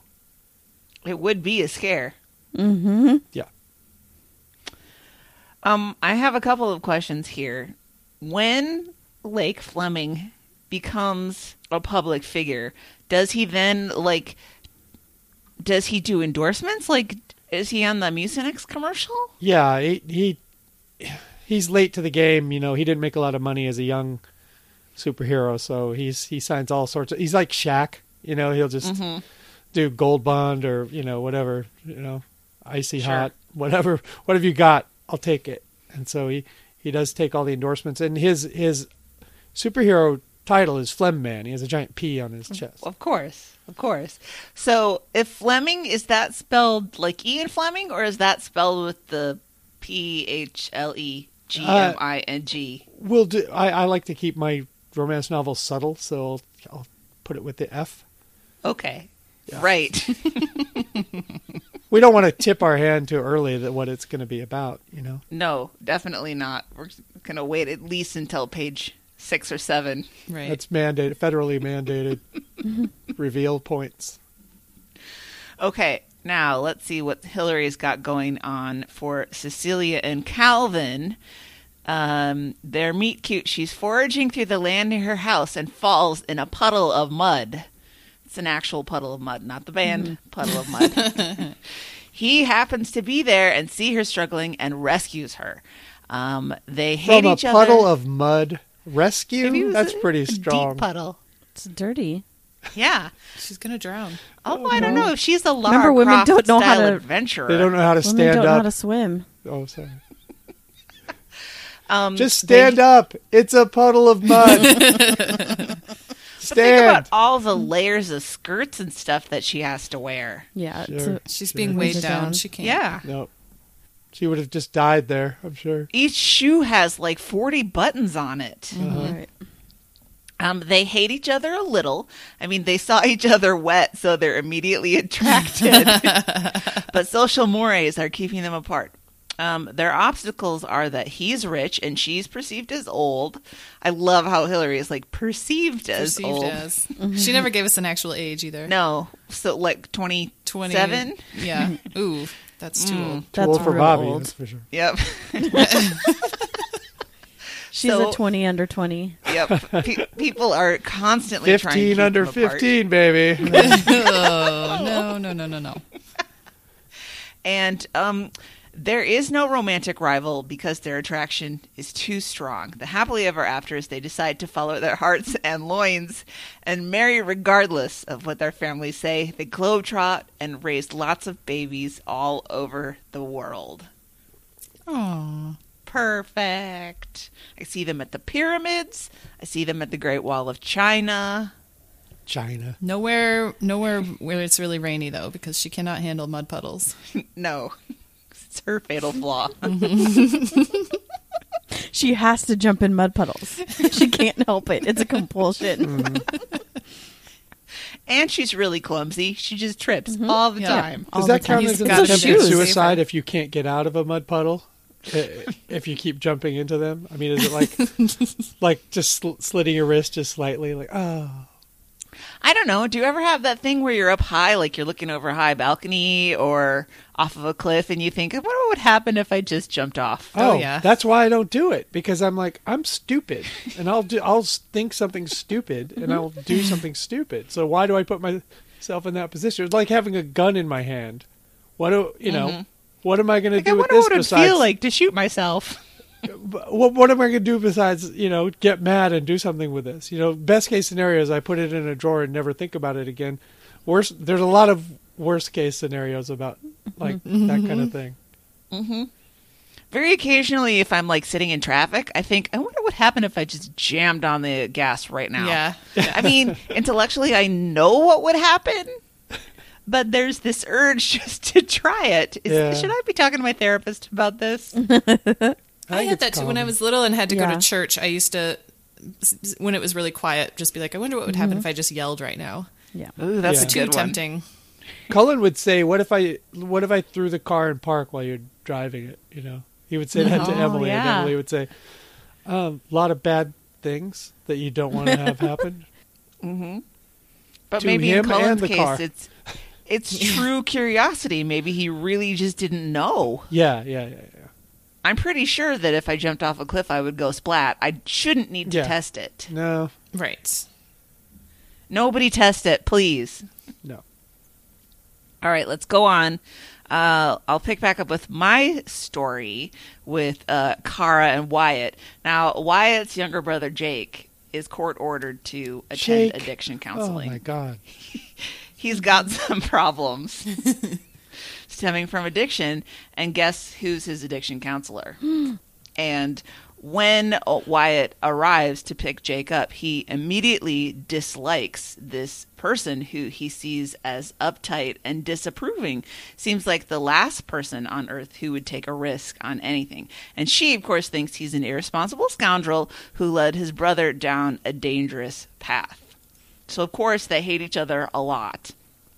The obstacles are that the younger brother Jake is heavily in debt to a local Vegas mobster. I assume there are still mm-hmm. Vegas mobsters who says that he wants Wyatt to pay back the money that Jake owes with interest. There is a romantic rival, and Christy, I almost laughed out loud when you said that your rival's name was Drew, mm-hmm. because my rival's name is Andrew. Oh. So I guess that shows what we think of people named Andrew. Is he also a cute dummy? Uh, no, he is a public defender who often works with Kara to divert his clients into her program as an alternative to serving jail time. So he's very compassionate, he's hardworking, he's stable, and maybe a teensy bit boring. But he's the choice that makes sense for her.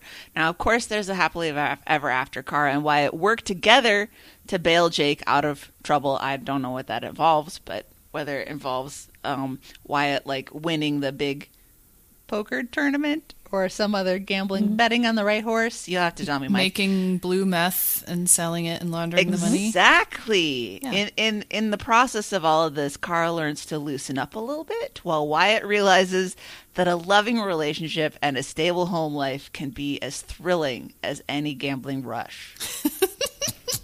No, it can't. It can be as crushingly disappointing as a Yeah. as a gambling loss. All right, let's go and see what Bobby said for his super generic York University. Mike, do you want to keep oh going no, with no, this? I, I no, I'm I'm I'm not happy with Bobby's story. I don't want to throw any more All right. shade Don't want to be it. part of that. Okay, Meredith, I guess it's up to you. I can't pronounce French words. I don't see a lot. Oh gosh, there's so much Oh, writing. there's so much. Okay, here we go. There's no French in this. Here's their meet cute. Um, shortly after moving to Toronto to pursue a degree in York's acclaimed actuarial science program. Okay, come on. Madison is assigned as an intern to well, how how do you say this guy's name? Etienne. Etienne's company to observe and assist in their quantitative analysis department while running down to the Tim Hortons on the first floor of the building for coffee and donuts for her department's managers at their insistence. She fights with Etienne, who at this point she does not know over the last maple dip, the only thing that makes her happy about this demeaning errand. Etienne keeps the donut, and Madison is so flustered she spills an iced cap all over herself. Oh boy. Probably What an just all over her boobs. That's it's just all over their boobs, right? Yeah. He's keeping the donut? He's keeping the maple dip? Yeah. So, but the next, okay, the next thing is do they initially hate each other a little or hate each other a lot? um, they hate each other a lot, or at least Madison hates him, and he is seemingly indifferent to her until she realizes he has been intentionally returning to the Tims every day in hopes of running into her again. Oh, and stealing her donut again. He gets off on that part. jerk. Obstacles to their love. Etienne not being wired for compassion, Madison being skeptical of getting romantically involved with an older man and no less a Canadian. She is here to learn and work, not for love. Also, later on, there's a whole thing where Etienne brings Madison to his hometown for a pond hockey tournament, and she is shunned by his family and the locals for not speaking French. I'm starting to think that he really is like a 39 under 40. Mm-hmm. yeah. Wait, she's not from Canada, right? Right. Uh-uh. No, she's just there Then- going to York University. Shunning someone for not speaking French when they're not from France or Canada seems a little bit over the top. You don't speak the language you've had Have no you ever met exposure people to. who speak French? Yeah. yes. Especially from Quebec. Was he from those Quebec? Are, yeah. Yeah. Those They- are a breed unto themselves. I just I, I I have no problem with them shunning her, but for not speaking French, I mean, for being from elsewhere, that's fine, but but uh, just that makes I don't. know. It all falls apart. Well, it for me sounds there, like this is a big obstacle. We've got more, you guys. He wrote the whole novel. Oh, okay, Okay, good. Yeah. So, romantic rival. Uh, Madison left an infatuated boy, Billy, back home, but his attention has, was always unrequited. He threatens to come up to Toronto to win her and bring her back home, but thanks to a recent DUI, he cannot cross the border into Canada. Oh, Catherine Mah- Mayhew? Mayhew? Sure. A Toronto Maple Leafs puck buddy looking to move on to a superstar off the ice pursues Etienne, who is at first happy to accept her advances as an easy victory. Alas, he realizes he has no true love for her, and his mind and heart consistently turn back to Madison. I like this because we have rivals on both sides. Yeah. Catherine, a puck bunny. Uh, after the turmoil in Quebec and yeah, Quebec and some soul searching time apart, Etienne realizes he must stand up for Madison. Independently, Madison buys a Rosetta Stone package or something and learns some conversational French. oh, they reconnect on the observation deck of the CN Tower, kiss, and then jump cut to a scene where they're back in Quebec, where they are announcing to Etienne's family in French that they are getting married. Etienne later later crashes. Or sorry, cashes out of his company, and he and Madison start a business together where they offer financial services to companies on both sides of the U.S.-Canada border. Etienne coaches in a youth hockey league, and Madison launches a foundation aimed at helping promising young American girls get the hell out of the U.S. and into Canada. Fiend. What are the tax implications of having a business that offers financial services on both sides of the border? It's probably got a lot to do with taxes.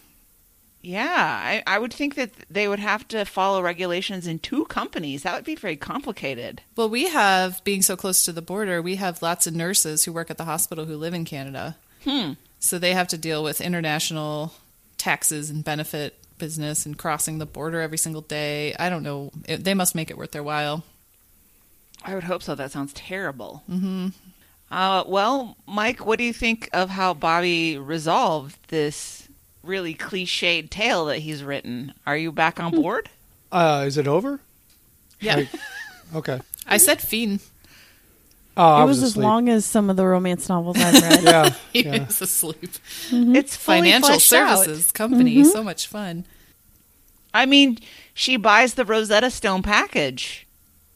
That's cute. She's in. May we? Okay, well, so this has not turned out like I expected. I thought that we would introduce some elements, we would argue about which elements were the best, we would build something out of it together. But honest to God, we have six mostly viable romance outlines here, guys. I'm extremely proud of us. Think No, about how diverse this group is, all the way from the Salem witch trials to the modern superhero story. Yeah. Goodness. I Mike, if you do this right, you can get a, a movie franchise. Well, as long as I don't have to encounter any other self-published authors along the way, because that's a group of that's a group of people. That's a that's a seminar I don't ever want to Yeah. attend. Do they have seminars on self-publishing for Amazon? Yes, they do. Do they? Wow. I have a Oh, friend who's a the saddest. what is it called when it's a a paranormal fa- a romance novel writer. oh, I can't get behind those. That's weird. There was that one, I don't know if it was a Lifetime movie or it was on Netflix or something about the woman who goes to the New England Christmas town and like falls in love with the ghost that's in the house. And I was like, that is a bridge too far for Ann. yeah. I mean, that can't ever end up in a satisfying way because he's a ghost. Right. Like Alan Rickman. You can't have sex with a ghost. Well, Well, maybe. Well, I you don't know. don't I've know never that. met a ghost. poltergeists can move things. Mm-hmm. Oh, All Okay. right. Okay, Okay. Christy's on board. I'm back in. Um, so I don't know. Maybe we should open up this too on the Facebook page for other people to submit some ideas. Yeah, if you want to jump off of any of these, Yes, please do. Please do. We need to fund this enterprise somehow. Eventually, we're going to have to pay. What do we have to pay, Christy? Website fees, hosting fees, Yep. stuff like that. If we can flesh out these six romance novels, then I think that we could make our money back on at least one of them, oh right? yeah, yeah. There's there's something there for everyone. I mean, from my e- exciting, you know, superhero all the way down to Bobby's, you know, snooze fest of a Canadian. You know, I mean, your story is very visceral. It contains a lot of Uh-huh. viscera. gross. and all I heard is Very something about stories. a maple bar and Mhm, Yeah. Sure. Tim Hortons, yeah. yeah. I like it. It has global appeal. It'll play here and in Canada. Mm-hmm. I want to know where the multicultural thing is. It's like white and white. Is that A French mixture of and white. Canadian. French and Canadian? So diverse. Yeah. And really, Hillary, I think, has a multi volume series on her hands. Oh, yeah. yes, for sure. Well, good job, people. I like it. Me too. We can be like Rocky Flintstone, charge 99 cents on Amazon, Yes, I And- like it. uh, fund this enterprise indefinitely. Awesome. All right. Um, All right. Do we have any Oh, yeah, TC we have- recommends ooh, this week? Ooh, wait a minute. What happened? Here's how people can join in on the Facebook group. Come up with titles for our novels, Yes, Yes. please. I like it. Please. So I was not able to come up with a title for mine except couldn't for come it's going to have mine chance in it somewhere. Yours was. I mean, it's so built in. I mean, you're you you built it in with your name of your character. You've got so I many did. options. I mean, I'm stuck with phlegm. You know, like, yeah, you're stuck with it.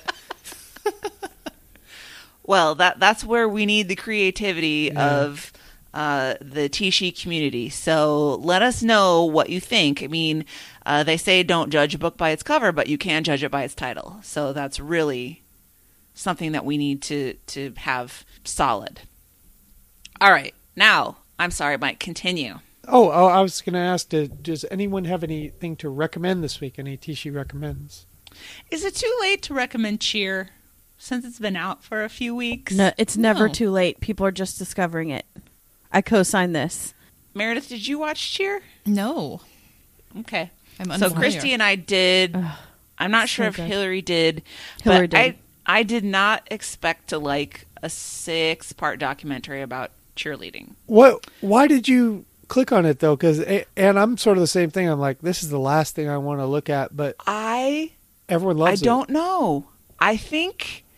Well, Netflix was going hard on it, right? Mm-hmm. Every time I opened up the app, it was right there, and I was like, "Ugh, come on!" And then I saw maybe like two people on Facebook say, "Oh my God, Cheer is amazing!" And one night, I think, like, I wanted to go to the, as we say, the Applebee's of my mind. I wasn't looking for anything challenging, and I thought, "All right, I'm gonna see what this is about," and it is so good. It's made by the people that make that uh, like thirty for thirty, s- some football stuff or whatever. And oh the yeah, that's supposed to too. the director said of all the like sports documentaries he's made and working with football players and stuff, these cheerleaders are the toughest athletes he's ever seen. It's astonishing what they do. And it's not the kind of cheerleading where you have your pom poms at the you know on the sideline of the football game and like do this jump splits or anything. Although mm. they do do that as part of their job. This is competitive cheerleading. Yeah, it's like more gymnastics. Like they said, the other cheerleaders are dancers. Mm-hmm. The, yeah, this is like competitive synchronized gymnastics and the things they can do to their bodies and like the time they practice is oh crazy, insane. and like girls are going down with concussions from hitting their heads on the floor like one after another after another Oh, yeah. all this time and uh, there's a like this horrible thing where because it's all about a college team but then a lot of them cheer for like club teams on the side and one of the um, guys had gone to a club meet even when the college coach said no this is your priority if you want to do that you can do that but if you get hurt i'm going to be pissed at you and of course he hurt his back and she made him go through practice anyway Ooh. and so like every time they like, throw a tiny girl in the air and they catch her it, he's just like oh uh, to the point where he's like lying on the ground crying in pain and the coach is like no you made your You choice. Yeah. I work with a lot of um, a lot of sports medicine doctors, unfortunately, and um, the w- when they're doing studies on high school athletes, it's always um, as far as frequency of injury, it's always football is first, cheerleading is second. Yeah, they said that um, cheerleading is the number one cause for catastrophic injuries for Wow. young women athletes. Yeah, I believe it. So Um, what I really like too is that it's they're competing on the national level for um, community college, and she has found. And I mean, I don't know if she's going out and recruiting people or if they just find her. Kind of a ragtag group of of kids that didn't have the best lives, and not only is she giving them like something to do that, but like they're getting education that they most that they normally wouldn't have. Mhm. Like there's a girl whose dad bought a trailer and just said, "You live here now by yourself at 14." I'm going to go live with my new family. Yeah, my new wife doesn't like you, so you live in this trailer. Whoa. Bye. Yeah, and then there's like a kid whose dad or mom died and his dad was never there and she she died when he was pretty young and other cheer moms like come come together and raise him. Like it's just that part is so great. Mm-hmm. I cried multiple times, and then the finale they show that they're the championship, and I watched it three times immediately back to back because I wanted to see the different aspects of it. And Yeah, it's really interesting. Um, Mike, you might find this interesting. They said that the team is sort of like Bill Belichick and the Patriots, and that the Patriots have a reputation for taking players who are sort of problems but have potential and making them into champions. And that's what she does with these cheerleaders. You bring you bring think- bad actors into a good situation, and Right. sometimes they they straighten up and fly right, and people Yep. get their best. And it's not so much that these kids are necessarily bad actors. And I'm sure they only profile in depth like five of the mm-hmm. 40 kids on the team. So I'm sure that there were plenty who grew up in nice homes and didn't have a mm-hmm. problem. But but they do have these kids who just didn't seem to get a fair shake in life. And mm-hmm. she brings them into an environment where for the first time they have structure and they have expectations and somebody to believe in them and somebody to tell them that they can be more than what they've been. And it's it's really a highly satisfying watch. So i would say to anybody who's like yeah but cheerleading is stupid or i'm not into sports i would say watch it anyway because the Mm-hmm. The human athleticism of it is amazing and the human interest story is great I feel like I've been flying through the air my whole life, but now finally there's someone here to catch me. well, and also just uh, if you want to just that, get mad because I know Mike likes that? to get mad, you can um, uh, get mad at the state of education in in Texas. oh my god There's I'm education going on in Texas. all the time. well, it's at a community college. let's just say the teachers there are not the cream of the crop No. At least not the one we see. I don't know if they even have like bachelor's degrees, honestly. So uh, you know, Mike, if if you get into a sports drought here now that football's oh over, yeah, we are in You a might- desert. I would be interesting to know what you might think of it because it was really interesting. I've heard lots of great things, so I, I probably should check it out. That's why I finally watched The Wire, and then I worked on one of my friends forever, and he was just like, "No, it, I don't like it. It's not for me. And he's a he, he's a film writer. but I think you should watch The Wire. Anyway, um, housekeeping. Buy stuff from us. New merch at www.https colon forward slash forward slash. This show has everything, and click the shop button. And it Dot also com? Did we forget to put dot com? You com? forgot to. dot com. Dot It wasn't on the sheet, so we didn't. Yeah, I didn't read. it. it. I mean, fuck off, San Yeah, but www wasn't on the sheet, and you read that. That's mandatory. After a Why does age, it say HTTPS colon slash slash? Because it really does say that. I you, know. you pass a certain age, uh, you you start realizing your superpowers, and then you start reading everything that's in front of you. Yeah. Uh, rate and review us, please, because uh, we're going to read some of these sometime. I hope I hope most of it is kind. I know there was one very unkind one, but I found that guy and I kicked the shit out of him. So that was good. Jeez. But you don't have feet. Uh, believe me, you don't want to get kicked by one of these things that I, that I these size 14s that I'll put directly up your lying ass. if you say that you've listened to the show and you haven't. Oh, my turn. Um, you can get involved. Were you, can reading go to- Bobby's novel? Yeah, sorry. Shake her awake a little bit, wipe the drool off. Let's go. Um, this show is everything.com. Um, and you can see our website, you can play our play the shows and you can buy stuff. You can go to throwyourphone.com and send us messages. I love getting those messages. So they much. just brighten our day. I know, and sometimes we'll get a really good one, and everybody goes into our chat and is like, "Okay, did you read it?" or we comment on it and think it's so funny. Um, join our Facebook group. Um, I love all of the users. All what two hundred and eight of them. it's so fun, and we want to hear what you think our titles should be for for these terrible romance um, novels. Terrible. What are I you mean- saying? Awfully great. I mean, I read them and I know that they're trash. So, I would say genre Wrong. redefining. right. Okay. Okay. um, show Twitter is at Tishi Show. Um, email us at tishi at 10710.com or send us a voice memo or fax us at 617 354 8513. Someone else take us out. Well, before before anyone takes us out, I want to say um, go to proflowers.com and click on the the uh, camouflage microphone in the corner to get uh, 48 cents off uh, your order of $179 or more of your marriage What's our promo code? purchase. No, you just click on the click on that uh, stolen valor um, icon Oh. and uh, you'll get your discount. But how will we get credit for it? Oh, uh, wh- They know. This They is know. my deal. This is a side deal, Ann. I, Oh, are are you the veteran podcaster? I mean, no, is about I- branding. clearly. All right.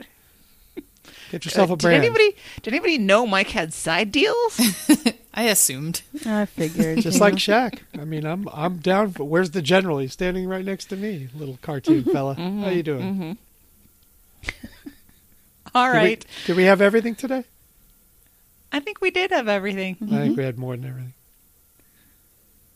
It's a wrap. Roma,